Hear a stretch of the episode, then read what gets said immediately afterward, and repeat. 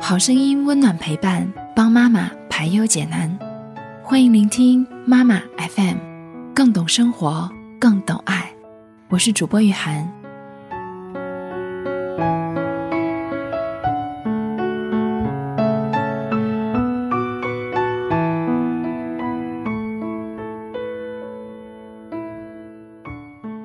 今天分享这样一篇文章，你可知道父母的梦想？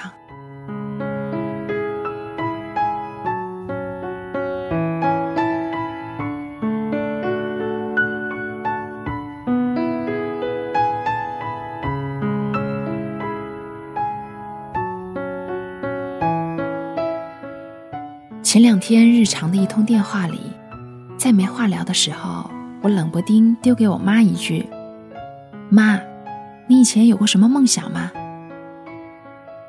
大概是想不到我会问这样的问题，她停顿了几秒，打趣说：我都这把年纪了，还聊什么梦想？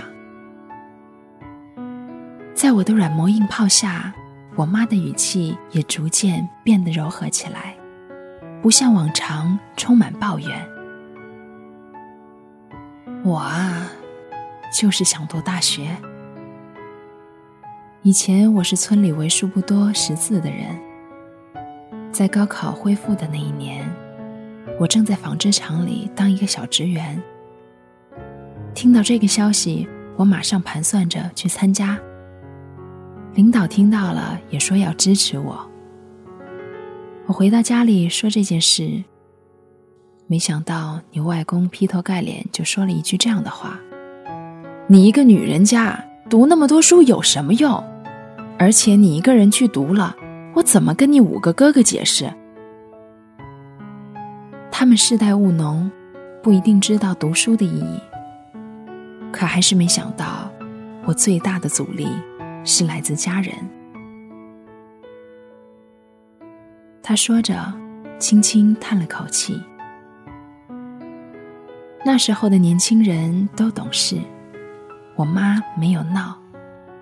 在高考的那一天，依旧在纺织厂里上班，好像什么事情都没有发生过一样。随后十个多年头里，她生活浮沉，温饱不定，也再没有接受过教育。再后来，她作为一个大龄产妇生下了我，她比我同龄人的父母都大了一轮有余。我知道我妈的故事稀松平常，既不宏大也不浪漫。我也去问了一些朋友：你知道你爸妈的梦想吗？ Vivian 说她妈以前想当一名特务，Nattie 的妈妈想要做一个知性的老师，而紫菜的爸爸则想当保学的大学老师。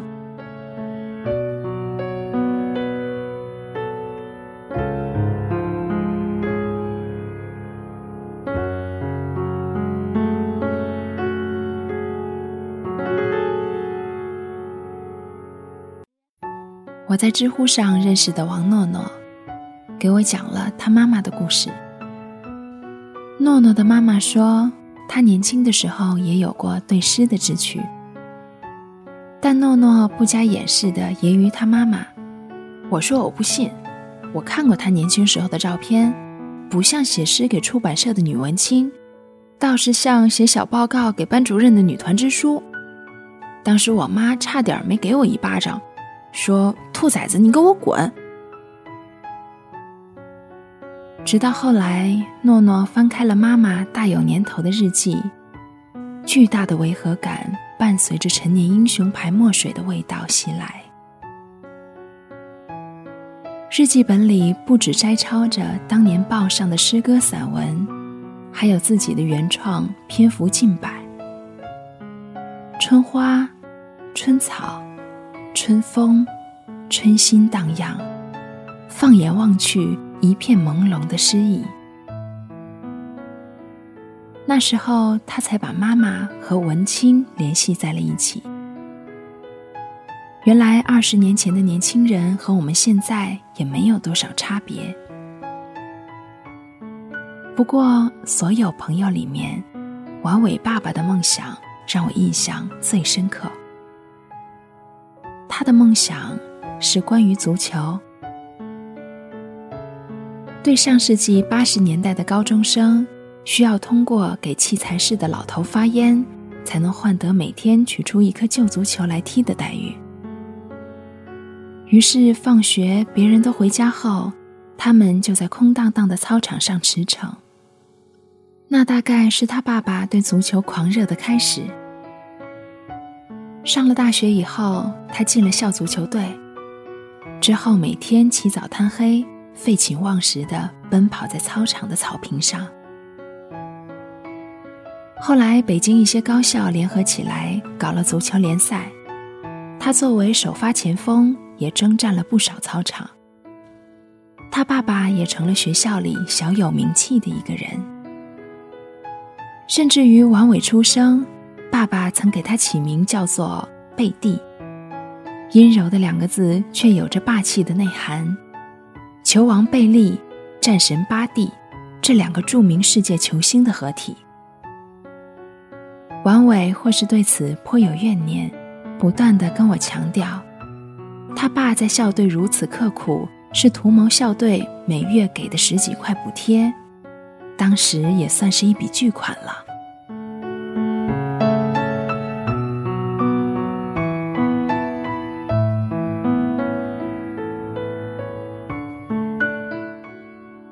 可是我问过的所有人里，无论是紫菜的爸爸、诺诺的妈妈，亦或是王伟的爸爸，也都终究没能实现自己的梦想。紫菜的爸爸在大学毕业的时候，本有机会去北京念研究生，可是家境不好的他还是选择了就业分配。王伟的爸爸即使对足球有着一腔热忱，接触足球太晚的他也终究没有进入真正的专业运动队。诺诺在妈妈日记本里的一首诗里找到了妈妈没能走文学路的答案。无影灯下，小生命第一次向我笑，尿布、奶粉、操劳，凌晨三点的哭闹，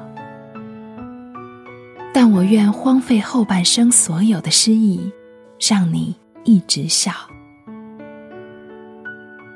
那是日记里最后一句诗，也可能是诺诺妈妈一生写的最后一首诗。而当不了知识分子的我妈，后来跟着我爸去了深圳经商。在初到深圳那几年，挤在逼仄狭窄的出租屋里，偷偷地把梦想转为赚钱。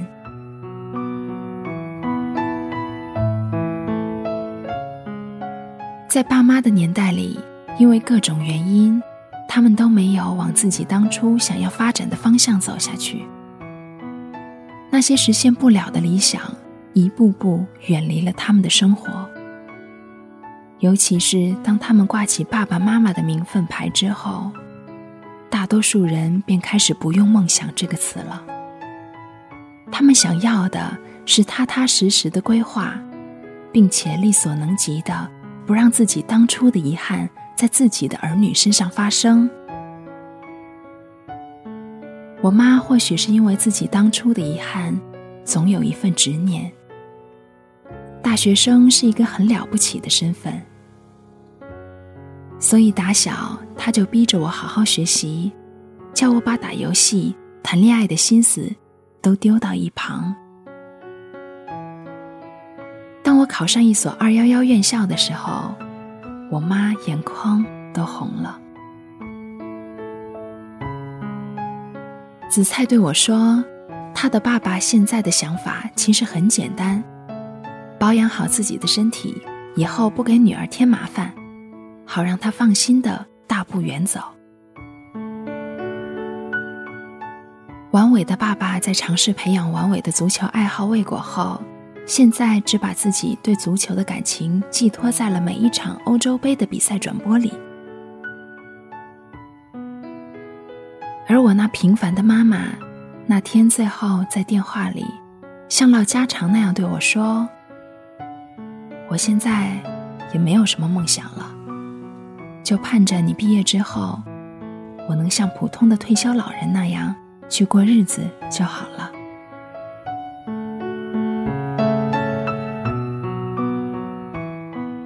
现在我们在路上见到的那些大嗓门又烦人的大妈大爷，或许他们都曾有过意气风发的模样。